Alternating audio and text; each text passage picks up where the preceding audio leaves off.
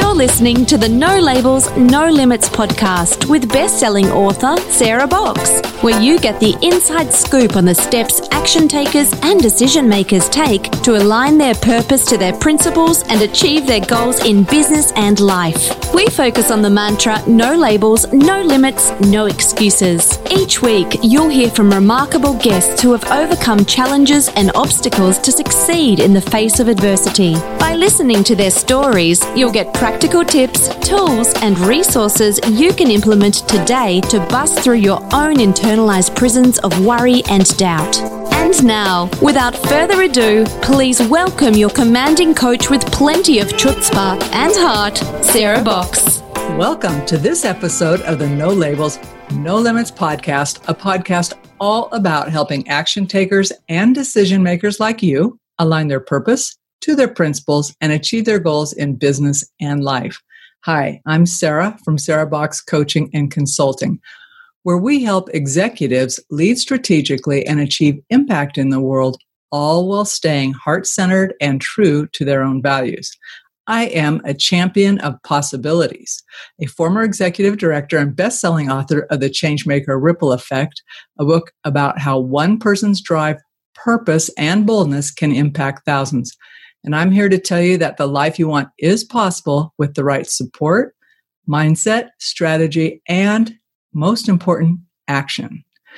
And today you're going to meet a woman on the podcast who knows all about that. We are being joined today by Denu Maru. Denu came with her family to the United States from India at the young age of 10 years old. Like many young immigrants, she was bullied by classmates, but she didn't let that stop her. Those experiences actually had an impact on her and made her respect and honor the journey that all immigrants face. Denu is now an experienced and award winning immigration lawyer. She owns a law firm named Swagat USA LLC and represents immigrants from around the world who need assistance with U.S. immigration process. She is now committed to creating the type of law firm that supports clients in achieving their immigration goals, empowering immigrants to feel accepted and honored, and actually making a huge impact in the world and in her young daughter's life.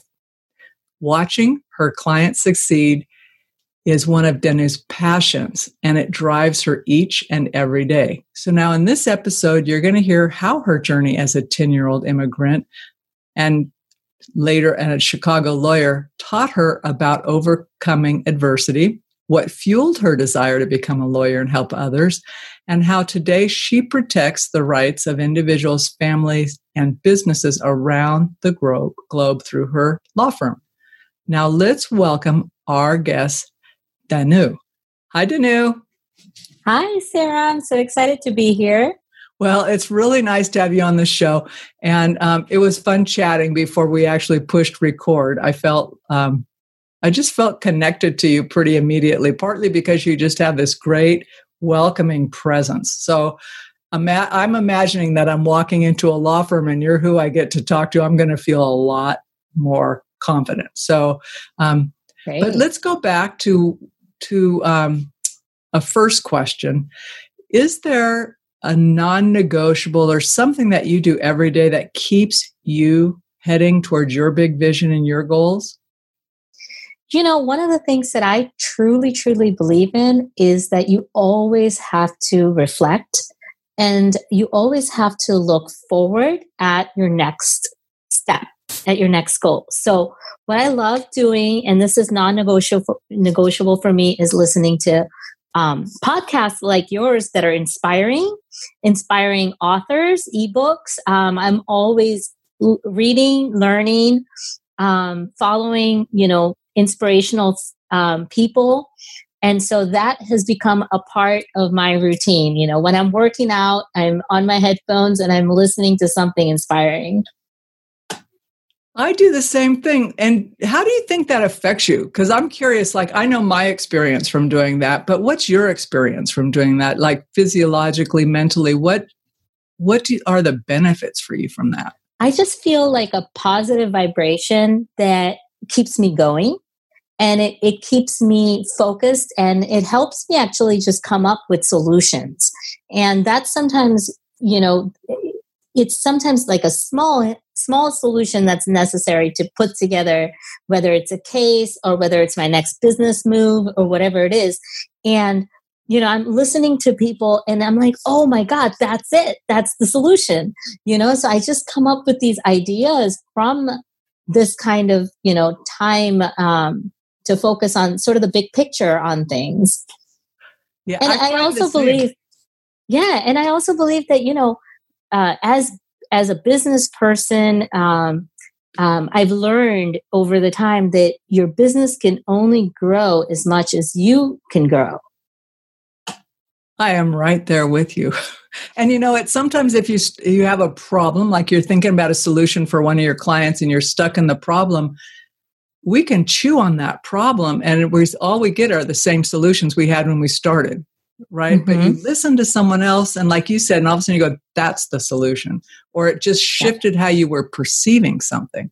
So, yep. yeah, that's so powerful, and it also helps, I think. Um, combat some of the negative stuff that we all have to deal with that's just part of day-to-day living so yeah well talk to about us about what it was like being a 10 year old girl and coming here from india. I mean that's a huge shift. What was that journey like for you? Yeah um i didn't i mean at the time you know the world the internet wasn't as um, connected as we have now and it was just sort of beginning and in india i don't think people were mostly on the internet yet. So um, we didn't have the easy access to learning about a different culture to learning about what to expect in things. And i just relied on what my parents told me and my parents relied on what you know my father's relatives in the us told us. And so it was all filtered down information. And you know my grandmother had been to the us and she had only ever lived with my uncle and aunt so she only knew a little bit. So we were all kind of looking at the united states from somebody else's lens um, and had no direct access to learning about what the culture is like. So my cousins when they would come to visit us they would bring candies and my parents had always limited our sugar intake. So it was always like candy's bad for you your teeth are going to rot. And so in my mind i somehow had this vision of all of the americans having rotten teeth. It's like okay that's i just so they must eat a lot of candy so they must have rotten teeth and that that made sense to me as a child so well okay That's pretty funny. Did the stories that filtered down from your uncle and your grandmother and through your parents, were they positive stories? Were you looking for the move with anticipation or were you nervous? What do you recall? I just, you know, it was for me the biggest idea, the, the thing that kind of consumed my mind was leaving my friends. And that was very hard for me to accept. And so I think what my parents, and I think they did intend this initially because they weren't sure if we were going to be able to make it in the United States, right? So they said, well, let's, you know, go there for a year and try it out. And if we, you know, um, can't make it work, we'll come back. And so when they told us, and, you know, we would say, no, I don't want to leave. I don't want to leave my friends. They would say, well, you know, tell them you're going to leave for a little while to be with your cousins and you you'll come back and you'll still see them. And so I never said goodbye, goodbye to any of my friends. I only said, I'm going to be back. I'm going to be back. Did you ever get to go back as a young adult or, yeah, and see your friends? Yeah. Yeah. But several years later. So, okay. So you moved from India. Where did you come to in the US? Because it's a big continent and there's all kinds of different states and places. Where did your parents, where did you land? So we came in the fall of uh, 91 and uh, we landed in Connecticut, in um, sort of northern Connecticut. And um, um, I remember because, you know, it, the first snow of the year hadn't happened yet. And we had to write an essay in my fifth grade class um, on snow, and I had never seen snow. And so I remember kind of trying to imagine what it was like. And then I, then, you know, while I was imagining, I started thinking about some paintings of snow that I had seen, and they they were kind of painted with a thicker paintbrush, I guess. So it looked like it was snowballs falling from the sky. so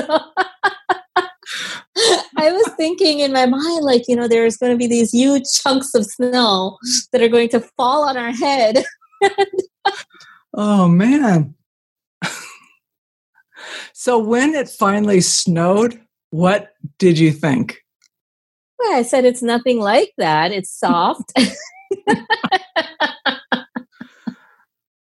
there's a there's a lesson embedded in there somewhere, Denu. You know, like what we think is so scary sometimes really isn't. You know? Yeah. And until we know something firsthand, we can imagine it being so much worse or catastrophic than it actually is. You know, yeah, we can scare absolutely. the pants off ourselves. exactly, exactly. And I, I, you know, I just I wrote my essay about you know snowballs falling and trying to protect yourself from that hitting you and and all of that. And my teacher just looked at it and laughed, and she just couldn't help herself. But that's so sweet, you know. I think it's sweet. I think it, I just think how brave it is too to be young and like coming into something that's so different now, when you came, did you speak English? I did. I had learned, um, so I had gone to an English medium school in India. So I had come, spoken, I mean, I spoke English, but in the British way. Which they would say is proper. Yeah. And the kids in Connecticut probably thought you were weird. So and I used to stick my U's in color and everything, you know. And so, so, so when I did that on spelling tests, you know, my teacher gave gave me uh, that as correct, and some of the students complained about it because they were like, "No, that's wrong. Why did she get marks for that?" uh, well, they would come to learn later in life. But now you said that you were really bullied as a child. Mm. Did that mm. start when you first got to the states, or did that happen when you got older, or what? No, it uh, it actually started right away. It was kind of like your name is weird, um, you know, and then people would start poking fun of my clothes. They started poking fun of my food, um, you know, and and um, I would you know bring all different colors of chutneys and stuff in my school. They'd never seen anything like it. They're like, "Ew, what is that?" you know? and uh, and then they would sometimes you know i had some kids who like used to hide my lunch they couldn't figure me out i mean this is what i now that i reflect i think that's what happened it's like here's this girl she's new but she somehow still does well in school and she doesn't know how to connect with us but she seems to still get you know um, into choir she still seems to get good marks and she knows the answers it's like what's going on it doesn't make sense, you know? So, how did going through that um, shape you as you grew older? Yeah. Yeah. And so that was, you know, there was a period of time where I used to initially, uh, it was really sad because I came from, you know, having all my friends surrounded. Um, I, I came from a place where everyone looked like me. I, nobody like would pick me out in a crowd as being different, right? And and I moved to a place where everyone looked at me the minute I walked in, and it's just like you know I knew that I was different, and that was the first time that I had that experience of being different, and um, so that was kind of awkward for me. And I initially wanted, you know, for the first whole year, I think we used to come home crying every day, and we were like, we just want to go back, my brother and I, and um, and and I think, you know, my parents at one point might have even considered it, but then they said, you know, let's give it a little bit more time and see how things shift. And I'm glad they did because eventually what happened was that I learned how to talk to bullies. I learned how to connect with bullies at a heart level. And uh, that was that was a huge breakthrough for me. It's very vulnerable when you know regardless right it, maybe it's skin color or culture or your role in a room and you stick mm-hmm. out it's a really different feeling and so that's that skill that you learned about how to connect with people is such a valuable skill so yeah i can see how that would be so powerful. But you also talked about your family's traditions and culture having a role in your success today. What mm-hmm. cultural mm-hmm. things really helped frame you and keep you solid? I think being closely connected with family is always a source of strength because I never felt alone alone. Like even if I always, you know, even if there were periods where I really struggled, I always had a place where I felt like I belonged. And I always had people who knew the real me, you know, who didn't judge me from like smaller interactions with me.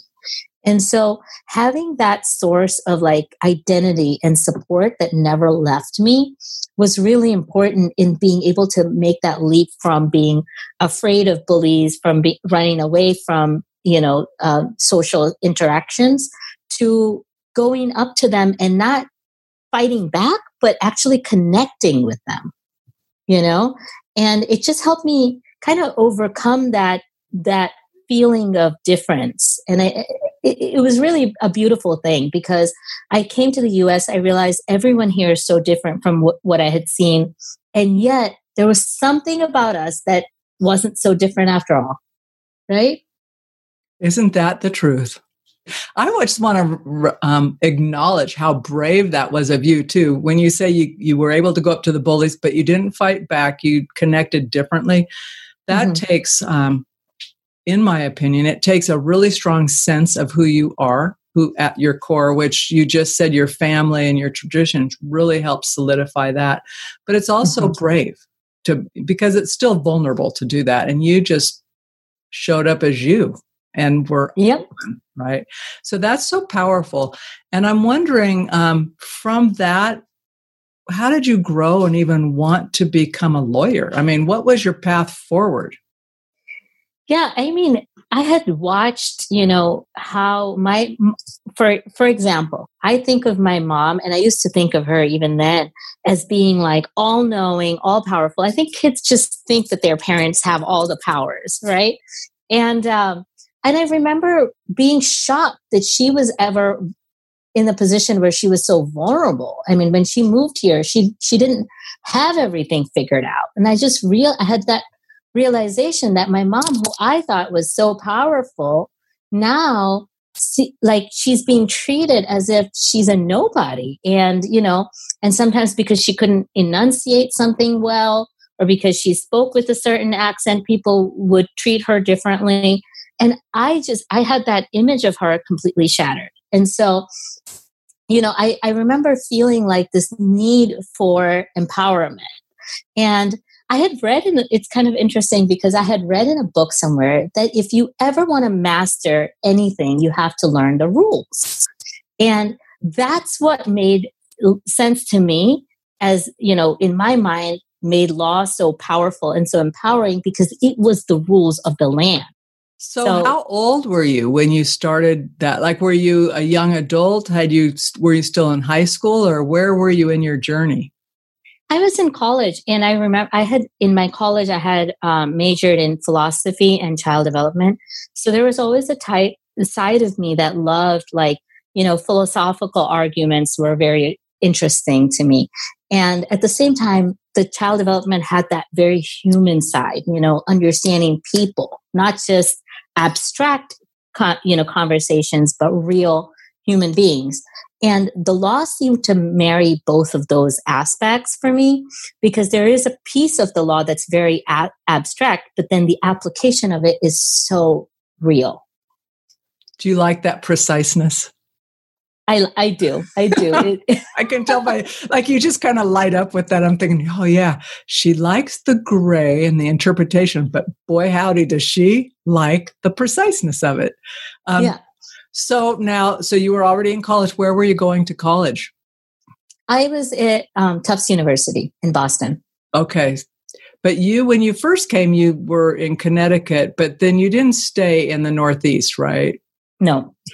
I, um, so my parents lived in Connecticut for I think six years. And then after six years, um, so my uncle, my aunt, my parents, uh, my cousins, all of us used to live together in the same home. And my uncle actually found a really good opportunity in Owensboro, Kentucky. And so he moved to Kentucky and we all moved with him. And so we all moved to Kentucky. I still have some family, uh, close family in Connecticut as well. And, um, and so um, I think I probably wanted to go to college in Boston because I, I wanted that, you know, rebound to the Northeast one more time, you know? I was curious if that was the draw for you because, you know, you come and you anchored there in the beginning, you know, yeah. grew your roots there. So I was curious.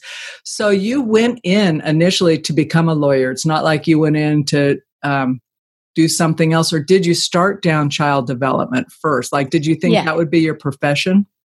I, I didn't know um, which profession I would be involved in. I mean, I I think I just went with what majors I felt drawn to, and I really felt drawn to philosophy, and I really felt drawn to child development.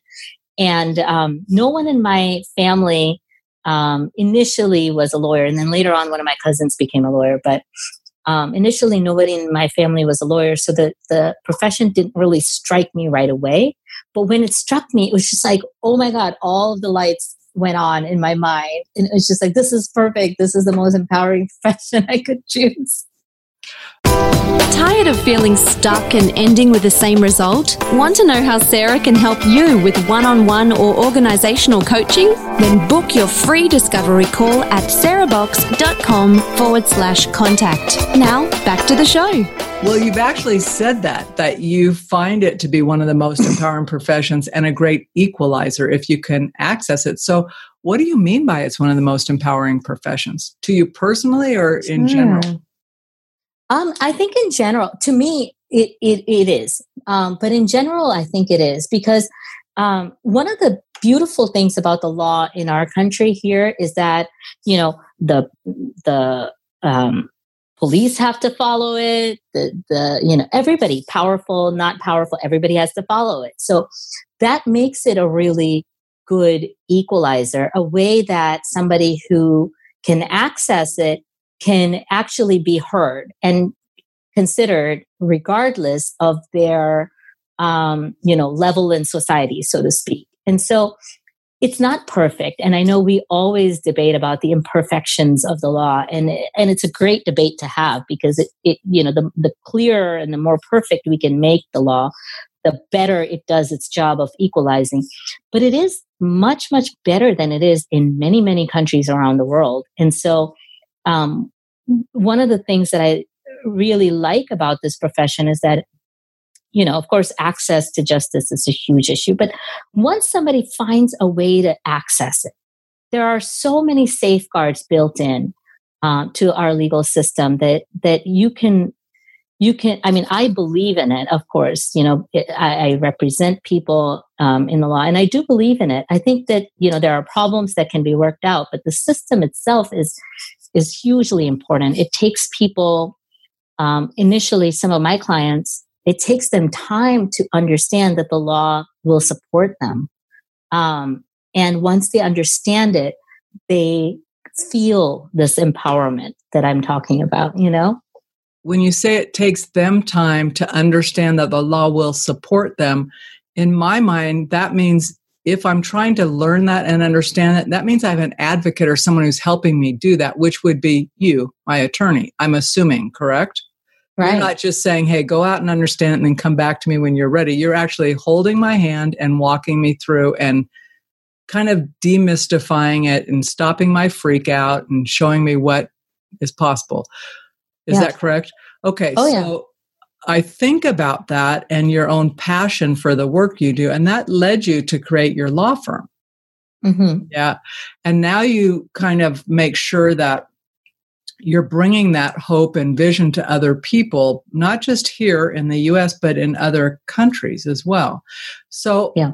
I have a couple questions around that because I can tell that your personal vision and values are so woven into how you approach your work you know, your philosophy, your ability to stand back and really think about it, but then really stay true to the law. Mm-hmm. How do you mm-hmm. ensure that the people who you hire and that work with you can embrace and dem- you know demonstrate that embrace your vision and your culture?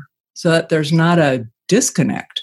No, there absolutely has, um, you know, there has to be no disconnect. And so, one of the things that when I hire somebody, I always look for the why. Why are you interested in this work?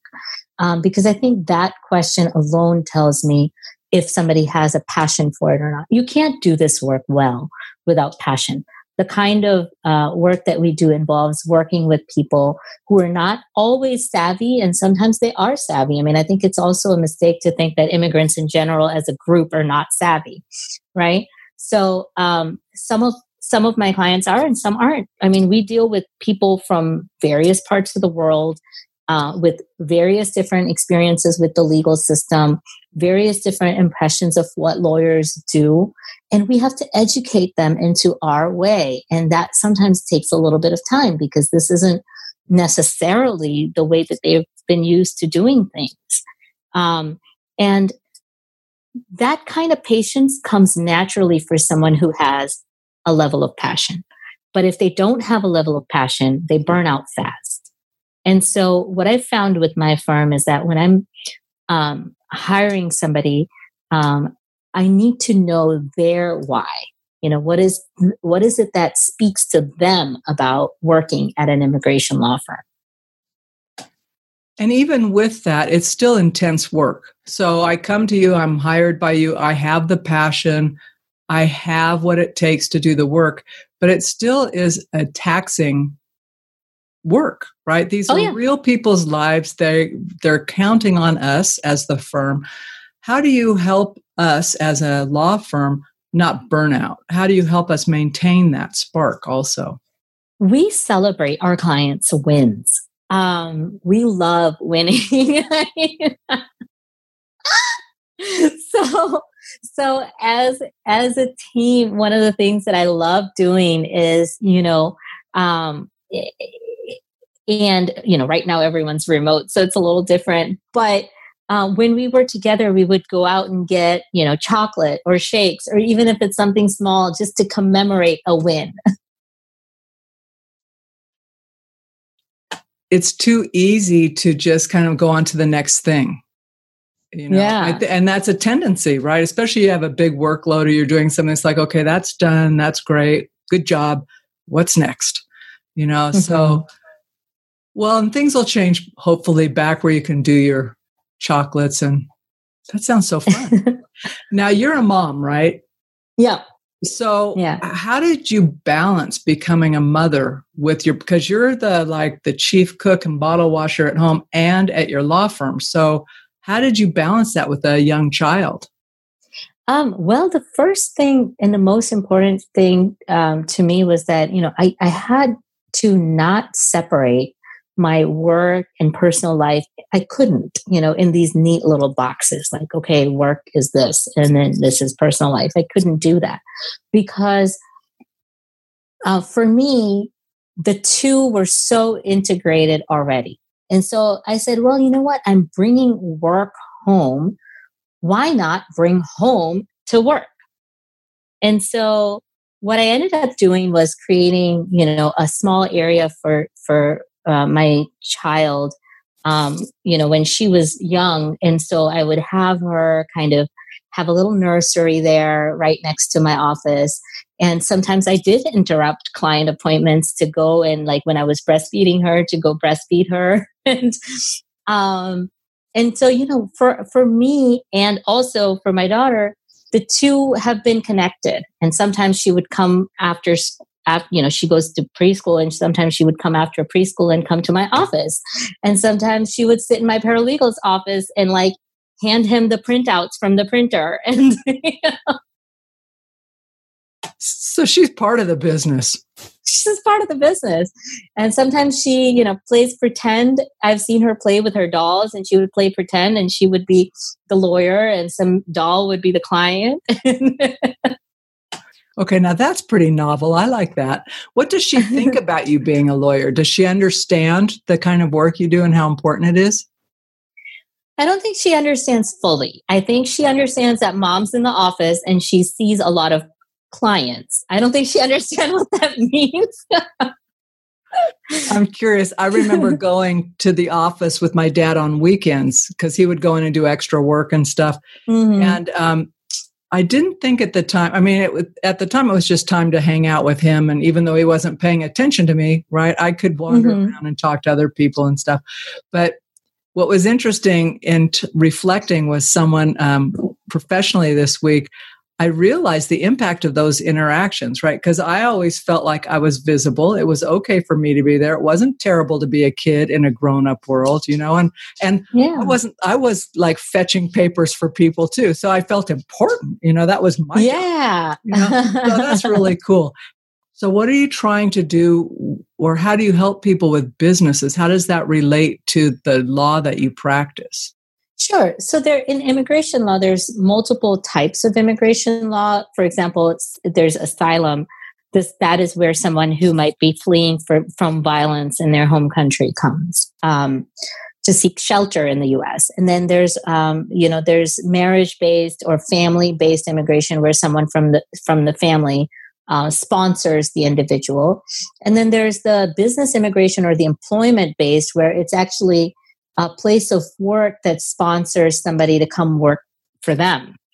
And um, so that could be, for example, you know, um, if there's a multinational company and they have an office in the United States, but they want to bring their German employee to work in their US office, then they still have to go through the immigration process.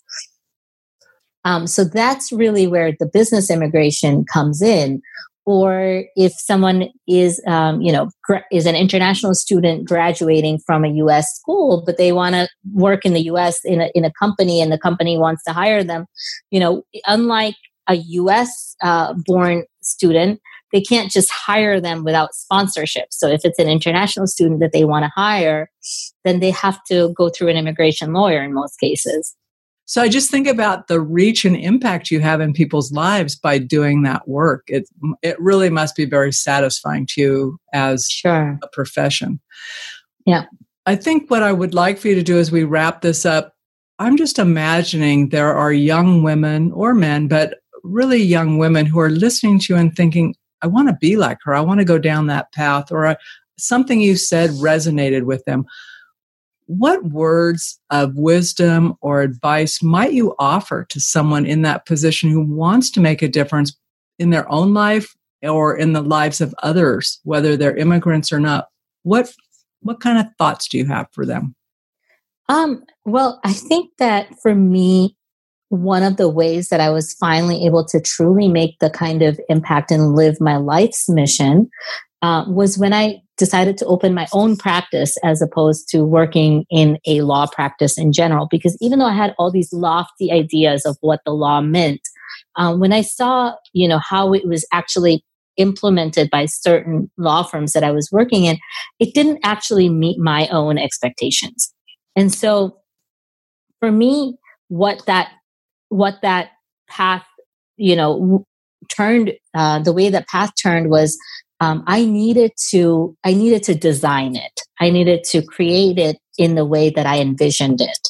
Um, you know, I wanted to serve clients in a certain capacity in a certain way, and I had to create it.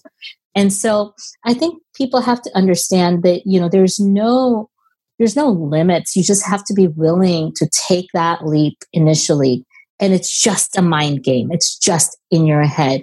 Once you take that first step, the second step will light up for you. But it won't light up for you initially. You just need to take that first step. And it's like, you know, every step you take, the next step kind of lights up.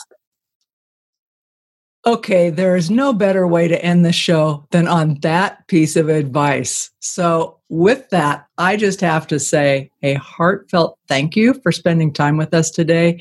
And I wish you all the best in your work. And I'm excited for your young daughter to have a mom role model like you who's showing her how to be true to herself and make a difference in the world. Thank you so much. You've been listening to the No Labels, No Limits podcast with best selling author, change agent, and strategic vision coach, Sarah Box. You can grab the show notes and find out how to work with Sarah at sarahbox.com forward slash no labels, no limits podcast. We'd love this podcast to reach as many people as possible. So please remember to rate, leave a five star review, and share the podcast with someone you think would get value from this conversation. Until next time, keep taking those daily action steps to align your purpose to your principles and achieve your goals in business and life.